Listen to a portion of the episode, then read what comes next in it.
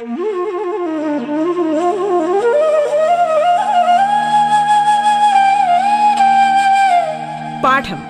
കേട്ടു പഠിക്കാൻ റേഡിയോ കേരളയിലൂടെ.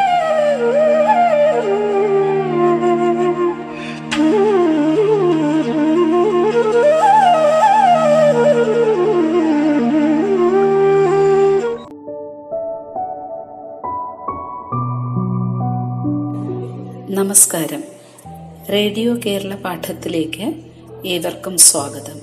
എന്റെ പേര് Bindu O V.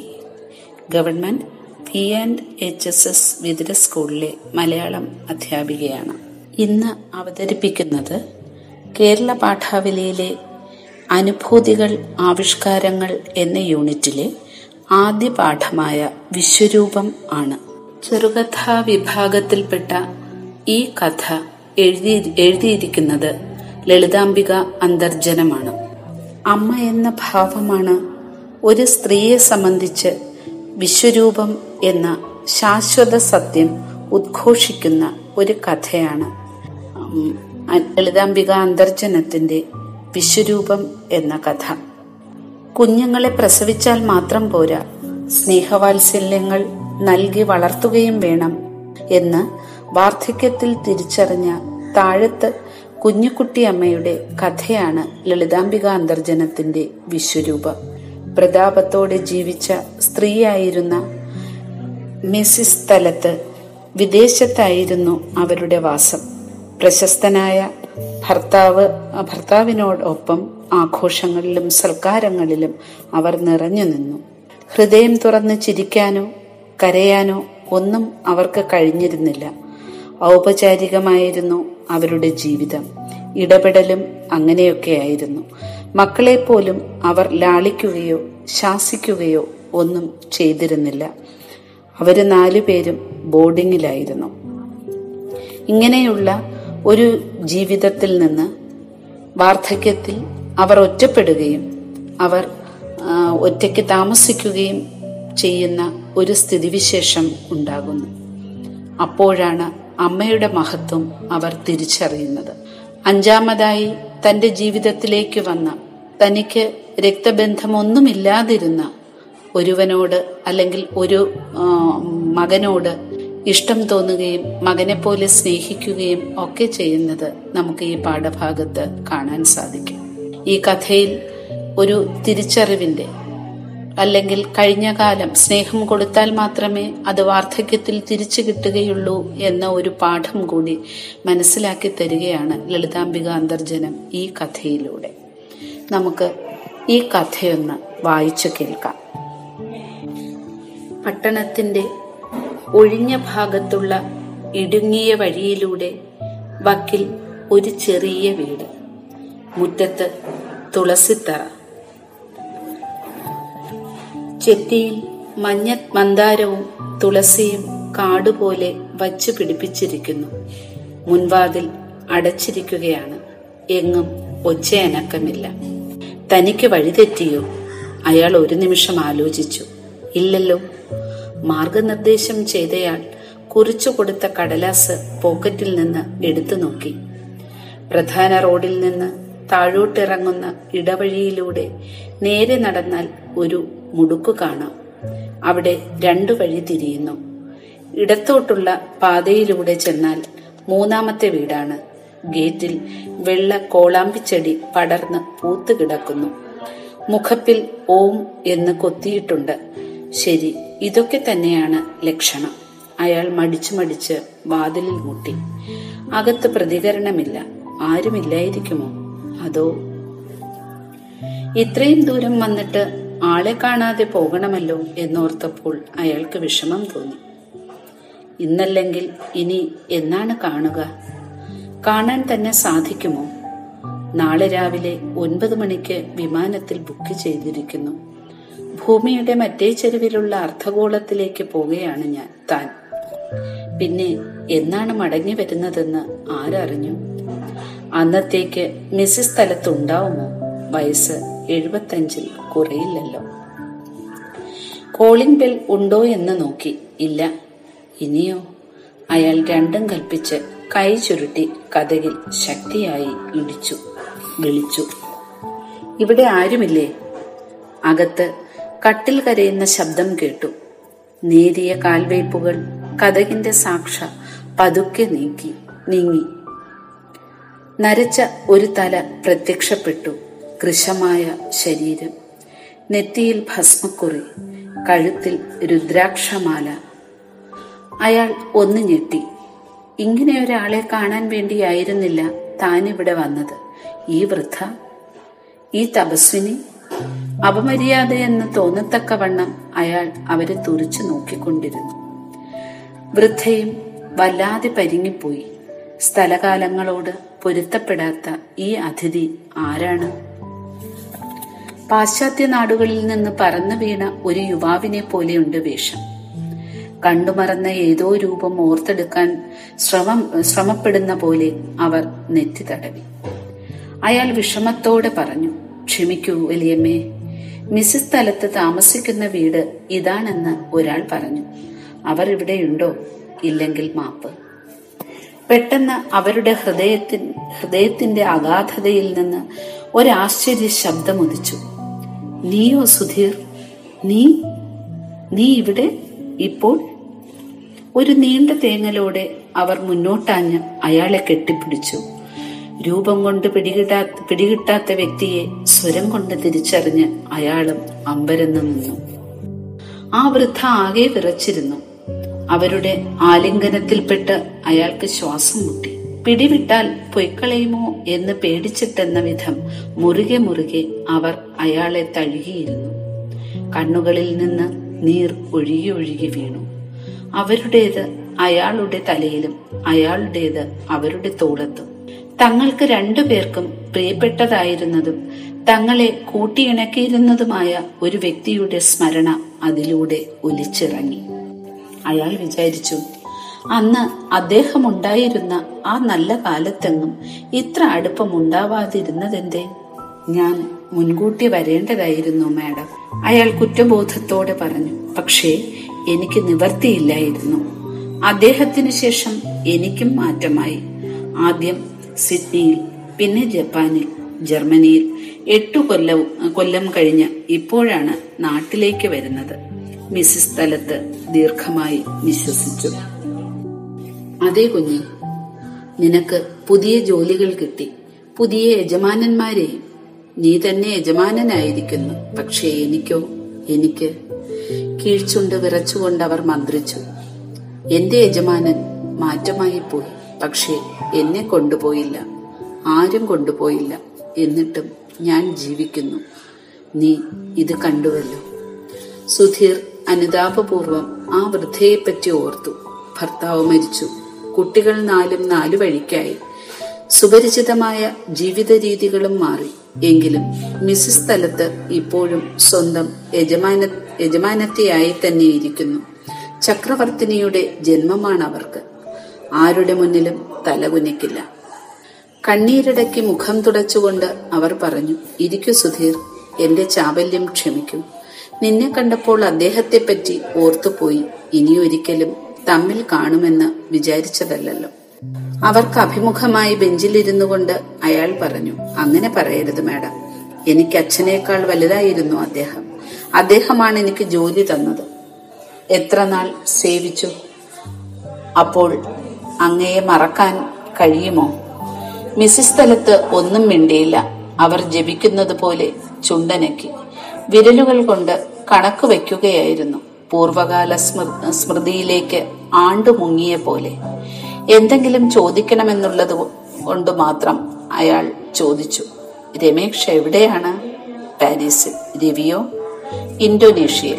ആശ ഡൽഹിയിലും പ്രേമ ഗുജറാത്തിലും എല്ലാവരും സുഖമായി കഴിയുന്നു. കുറച്ചു നേരത്തേക്ക് ഇരുവരും മിണ്ടിയില്ല. അയാൾ പറഞ്ഞു മാഡം ഡൽഹിയിലായിരിക്കുമെന്നാ വിചാരിച്ചത്. അദ്ദേഹം മരിച്ചതിനു ശേഷം ആശയോടുകൂടിയായിരുന്നല്ലോ. പക്ഷേ ഇടയ്ക്ക് ഉണ്ണിയെ കണ്ടു. അപ്പോഴാണ് നാട്ടിലേക്ക് പോന്നുവെന്നറിഞ്ഞത് ഇവിടെ വന്ന നാൾ മുതൽ ഞാൻ വീട് തിരക്കു തിരക്കുകയായിരുന്നു. ഇന്നലെയാണ് ഒരുമാതിരി വിവരം കിട്ടിയത്. അപ്പോൾ തന്നെ തിരിച്ചു. ഇവിടെ വന്നിട്ട് പോലും സംശയം തീർന്നില്ല മാഡം. ഇങ്ങനെയൊരു സ്ഥലത്ത് ഇതുപോലെ മാഡം തലത്ത് ചിരിച്ചു. എന്റെ അച്ഛനമ്മമാർ ഇതിലും മോശമായ വീട്ടിലാണ് കുഞ്ഞെ താമസിച്ചിരുന്നത്. അവിടെയാണ് ഞാൻ വളർന്നത്. പെട്ടെന്ന് എന്തോ ഓർത്ത പോലെ അവർ എണീറ്റു. ഓ നീ വളരെ വഴി നടന്ന് വന്നിരിക്കുന്നു. നിനക്കൊന്നും തന്നില്ലല്ലോ. ഇരിക്കൂ ഇപ്പോൾ വരാം. മിസ്സിസ് സ്ഥലത്ത് ഒരു ഗൃഹനായികയുടെ ഗൗരവബോധത്തോടെ എണീറ്റ് അകത്തേക്ക് നടന്നപ്പോൾ പണ്ട് ലണ്ടനിലും ന്യൂയോർക്കിലും വെച്ച് കണ്ട മാഡം തലത്തിനെ പറ്റി അയാൾ ഓർത്തുപോയി.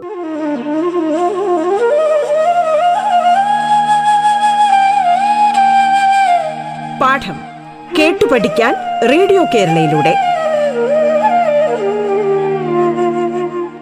പാഠത്തിൽ ഇനി ഇടവേള.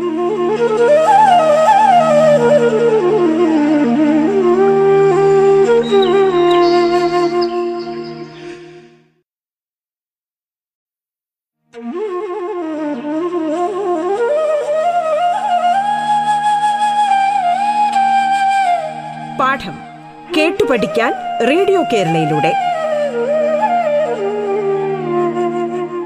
തുടർന്ന് കേൾക്കാം പാഠം.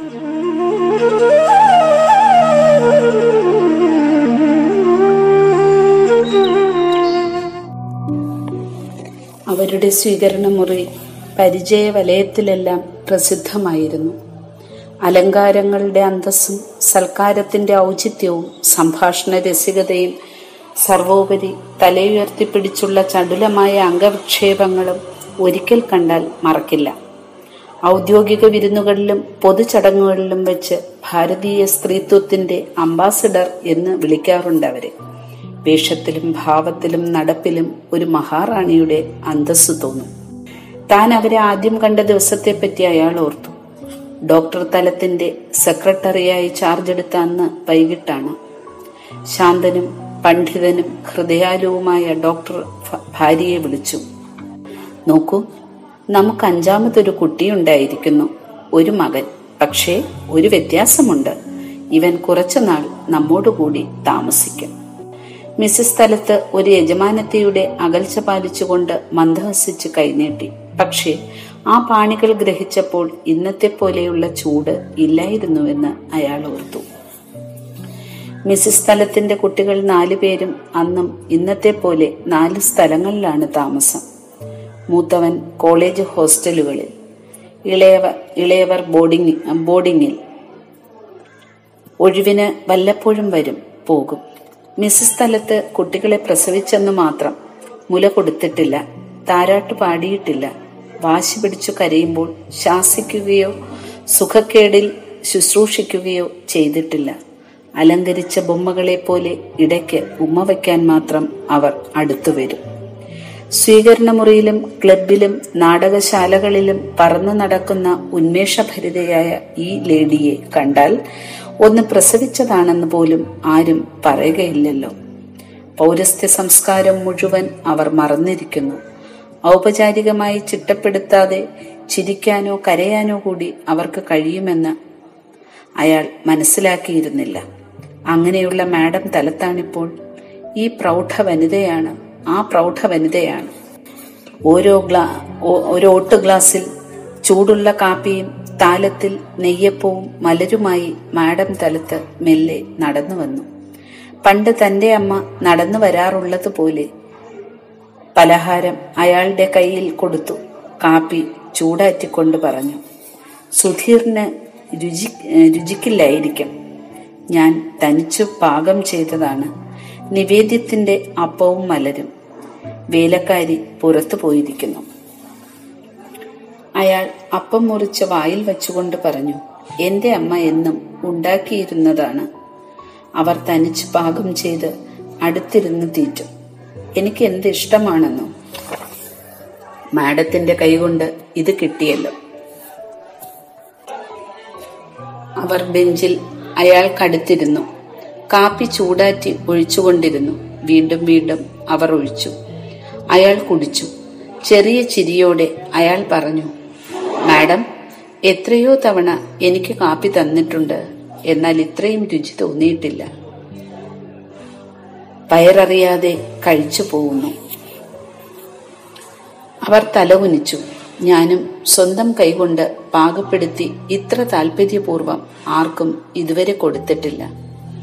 മിസ്സിസ് സ്ഥലത്ത് അല്പനേരം എന്തോ ആലോചിച്ചിരുന്നു എന്നിട്ട് പറഞ്ഞു വീടിനെ പറ്റി ഓർക്കുന്നത് ഡോക്ടർ തലത്തിന് ഒരു ലഹരിയായിരുന്നു. തന്റെ അമ്മ തന്റെ അമ്മുമ്മ എന്നൊക്കെ വെച്ചാൽ അദ്ദേഹം പറയാറുണ്ട് ഡോളി ഭാരത സ്ത്രീകൾ എത്ര ഭാഗ്യമുള്ളവരായിരുന്നു. അവർ കൊടുക്കുവാൻ മാത്രമേ പഠിച്ചിരുന്നുള്ളൂ. കൊടുക്കുന്നതിൽ നിന്ന് മാത്രം എല്ലാം നേടി. അതുകൊണ്ടാണ് അവർ എപ്പോഴും സംതൃപ്തരായിരുന്നത്. നിനക്കതറിയാമോ? അറിഞ്ഞുകൂടായിരുന്നു.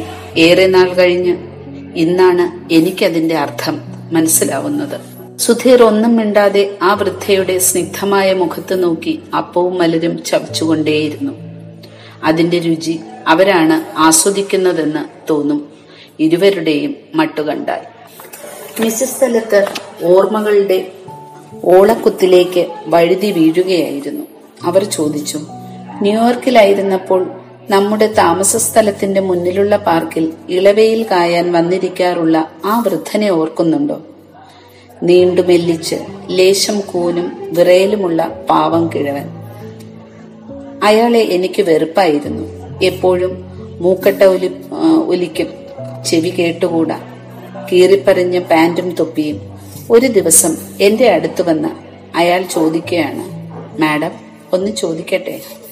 നിങ്ങൾ ഇന്ത്യക്കാർ അച്ഛനമ്മമാരെ ദൈവത്തെ പോലെ വിചാരിക്കുന്നുവെന്ന് കേട്ടിട്ടുണ്ട്. അത് ശരിയാണോ? ഞാൻ അങ്ങനെ വിചാരിച്ചിട്ടുണ്ടോ എന്ന് എനിക്ക് അറിഞ്ഞുകൂടാ. എന്നാലും അതെ എന്ന് തലകുലുക്കി. അയാൾ പറഞ്ഞു ഞാൻ ഇന്ത്യയിൽ ജനിക്കാൻ ആഗ്രഹിക്കുന്നു മാഡം. ഇന്ത്യ എന്തു നല്ല നാടാണ്. സുധീർ ഒന്നും പറഞ്ഞില്ല. മിസ് സ്ഥലത്ത് തുടർന്നു. ഞാൻ ഇന്ത്യയിൽ ജനിച്ചു പക്ഷേ ജീവിച്ചത് ഇവിടെയല്ലല്ലോ. എന്റെ അച്ഛനമ്മമാരെ ദൈവത്തെ പോലെ വിചാരിച്ചിട്ടില്ല. അവസാന കാലത്ത് തുടരെ തുടരെ അമ്മ എഴുതിയിട്ടും നാട്ടിൽ വന്ന് താമസിക്കാനുള്ള മടി കൊണ്ട് പോരാതിരിക്കുകയാണ് ചെയ്തത്. കൊടുത്തത് മാത്രമേ നേടാനൊക്കൂ. അല്ലേ സുധീർ? ഞാൻ ആർക്കും ഒന്നും കൊടുത്തിട്ടില്ലല്ലോ. അയാൾ വികാരഭരിതനായി പറഞ്ഞു അങ്ങനെയല്ല മാഡം. കാലത്തിനും ദേശത്തിനും അനുസരിച്ച് ജീവിതം സ്വയം രൂപപ്പെടുകയാണ്. അന്ന് മാറിയ പരിതസ്ഥിതിയായിരുന്നു. അതിൽ അങ്ങേയറ്റം ശോഭിക്കുകയും ചെയ്തു. ഡോക്ടർ തലത്ത് പറയാറുള്ളത് ഓർമ്മയില്ലേ? ഡോളിയില്ലെങ്കിൽ ഞാൻ വെറും നിഴലായേനെ. സങ്കീർണമായ പ്രശ്നങ്ങളെല്ലാം അവളുടെ ഒരു ചിരിയിൽ മാഞ്ഞു പോകുന്നു യഥാർത്ഥ നയതന്ത്ര പ്രതിനിധി അവളാണ്. മിസ്സസ് സ്ഥലത്ത് തലകുലുക്കി അതെ ശരിയാണ്. അദ്ദേഹത്തിനു വേണ്ടി രൂപപ്പെടുത്തിയതാണ് എന്റെ ജീവിതം. മറ്റാർക്കും അതിൽ ഇടമില്ലായിരുന്നു അതുകൊണ്ടാണ് ഞാൻ തനിച്ചു താമസിക്കാൻ ഇഷ്ടപ്പെടുന്നത്. ആശ വിളിച്ചു. പ്രേമ വിളിച്ചു. രവിയും നിർബന്ധിക്കാതിരുന്നില്ല. എന്തു പൊള്ളയായ ഭംഗിവാക്കുകൾ. അവർക്കറിയാം ഈ കിഴവി ക്രമേണ തങ്ങൾക്കൊരു ഭാരമായി വരികയാണെന്ന്. എന്റെ ജീവിതചര്യ അവർക്ക് ഇഷ്ടപ്പെട്ടില്ലെന്ന് വരും വരും. അവരുടെ ഇഷ്ടാനിഷ്ടങ്ങളിൽ ഞാൻ ഇടപെട്ടു എന്ന് വരും. പോരെങ്കിൽ ഞാൻ മാത്രമല്ലല്ലോ അവർക്ക് ബന്ധുവായുള്ള ബന്ധുവായുള്ളൂ. മകൾക്ക് ഭർത്താവിന്റെയും മകന് ഭാര്യയുടെയും ബന്ധു വലയം വലയമുണ്ടല്ലോ. വേണ്ട സുധീർ വേണ്ട. ഞാനൊരു ആശ്രിതയാവാൻ ആഗ്രഹിക്കുന്നില്ല. മറ്റൊന്നുമില്ലെങ്കിലും ഞാൻ ഞാനായി മരിക്കട്ടെ? ഒരു ബന്ധങ്ങളും വേണ്ട. സുധീർ ആ വൃദ്ധയെ മനസ്സിലാക്കുന്നതായി തോന്നി. അയാൾക്ക് അവരോട് ബഹുമാനം തോന്നി. താപസോചിതമായ ഈ വേഷത്തിലും മാഡം തലത്ത് മാഡം തലത്ത് തന്നെയാണ്. ആ അഭിമാന ബോധം അതെ നിശ്ചയദാർഢ്യം. അയാൾ വാച്ച് നോക്കി. സമയം വളരെ ആയിരിക്കുന്നു. എക്സ്പ്രസ് ട്രെയിനിൽ പോയെങ്കിലേ ഇനി വിമാനത്താവളത്തിൽ സമയത്തിനെത്താൻ കഴിയും. അയാൾ എണീറ്റു. യാത്രാനുവാദത്തിനെന്ന വണ്ണം തലകുനിച്ചു മാഡം. മിസ്സിസ് സ്ഥലത്ത് പൊട്ടിച്ചിതറിക്കൊണ്ട് വീണ്ടും അയാളെ കെട്ടിപ്പിടിച്ചു. മാഡം തലത്ത് മരിച്ചുപോയി മോനെ. ഡോക്ടർ തലത്തിനോടൊപ്പം അവരും പോയി. ഇത് അമ്മയാണ് താഴത്ത് കുഞ്ഞുകുട്ടിയമ്മ അങ്ങനെ പറഞ്ഞാലേ ഇന്നാട്ടുകാർ അറിയൂ. സുധീറിന്റെ കണ്ണു നിറഞ്ഞു. അയാൾ അവരുടെ പാദത്തിൽ നമസ്കരിച്ചു. അതെ അമ്മ. അവിടുത്തെ കണ്ടില്ലെങ്കിൽ ജീവിതത്തിൽ വലിയൊരു ഭാഗ്യം നഷ്ടപ്പെടുമായിരുന്നു. ഇനിയും വരാം. ഇതെന്റെ വീടാണ്. അവിടുന്ന് അമ്മയാണ് ഇപ്പോൾ വിട തരൂ മിസ്സിസ് സ്ഥലത്ത് അയാളുടെ മൂർധാവിൽ കൈവച്ച് അനുഗ്രഹിച്ചു. നിനക്ക് നന്മ വരട്ടെ സുധീർ. മിസ്റ്റർ തലത്ത് പറയുമായിരുന്നു തന്റെ പിൻഗാമിയായി വരുന്ന ആളാണ് ഈ പയ്യനെന്ന്. ഇത് സഫലമാകട്ടെ. അവർ ഒന്ന് നിർത്തി. പിന്നെ തുടർന്നു. പക്ഷെ ഒന്ന് ഓർക്കണം നിങ്ങളുടെ വരാൻ പോകുന്ന ഭാര്യയോട് പറയൂ കുട്ടികളെ ബോർഡിങ്ങുകളിൽ അയക്കരുതെന്ന്. അവർക്ക് ആയെ വയ്ക്കരുത് അമ്മ തന്നെ വളർത്തണം. ശാസിക്കുകയും ലാളിക്കുകയും കൂട്ടുകൂടുകയും വേണം. എങ്കിലേ അമ്മ എന്നത് കുട്ടികളുടെ ഒരു ഭാഗ്യവും കുട്ടികൾ അമ്മയുടെ ഒരു ഭാഗവുമായി തീരുകയുള്ളൂ. പുതിയ ഭാര്യയെ ഇത് പഠിപ്പിക്കും. എന്നാൽ അവർക്ക് സുഖമായിരിക്കും. സുധീർ ഇപ്പോഴാണ് വാസ്തവത്തിൽ ഞെട്ടിയത്. അയാൾ തുറച്ചു നോക്കി. അവർ തുടർന്നു. ഒന്നുമില്ലെങ്കിൽ എല്ലാറ്റിനും ഉപരിയായി നല്ല കുറെ ഓർമ്മകളെങ്കിലും നമ്മോട് കൂടി ഉണ്ടാവുമല്ലോ? ഓർമ്മകൾ? അത് മാത്രമേ വാർദ്ധക്യത്തിന് അവകാശപ്പെട്ടതായുള്ളൂ സുധീർ. മടങ്ങി വരുമ്പോൾ ഞാൻ ഉണ്ടായി എന്ന് വരില്ല. പക്ഷേ എനിക്ക് നിന്റെ മനസ്സിലെങ്കിലും ജീവിക്കണം. സുധീർ പടിയിറങ്ങിയിട്ടും തിരിഞ്ഞു നോക്കി. വാതിൽക്കൽ നിൽക്കുന്ന ആ വൃദ്ധ. അവരെ താൻ ഇന്ന് യഥാർത്ഥമായി കണ്ടിരിക്കുന്നു. മാഡം തലത്തല്ല. ലേഡിയല്ല. സാമൂഹ്യ പ്രവർത്തകയല്ല അമ്മ വെറും അമ്മ. എന്തൊരു ഉയർച്ചയായിരുന്നു അത്. എന്തൊരു അഭിമാനമായിരുന്നു. അമ്മേ ഭവതി ഭാഗ്യവതിയാണ്. അവസാനമായെങ്കിലും സ്ത്രീയുടെ ഈ വിശ്വരൂപം ദർശിച്ചുവല്ലോ. ഈ കഥ നിങ്ങൾ കേട്ടുവല്ലോ? ഈ കഥയുമായി ബന്ധപ്പെട്ട് അതിന്റെ ആശയങ്ങളും ചർച്ചകളും നമുക്ക് അടുത്ത ക്ലാസ്സിൽ പഠിക്കാം.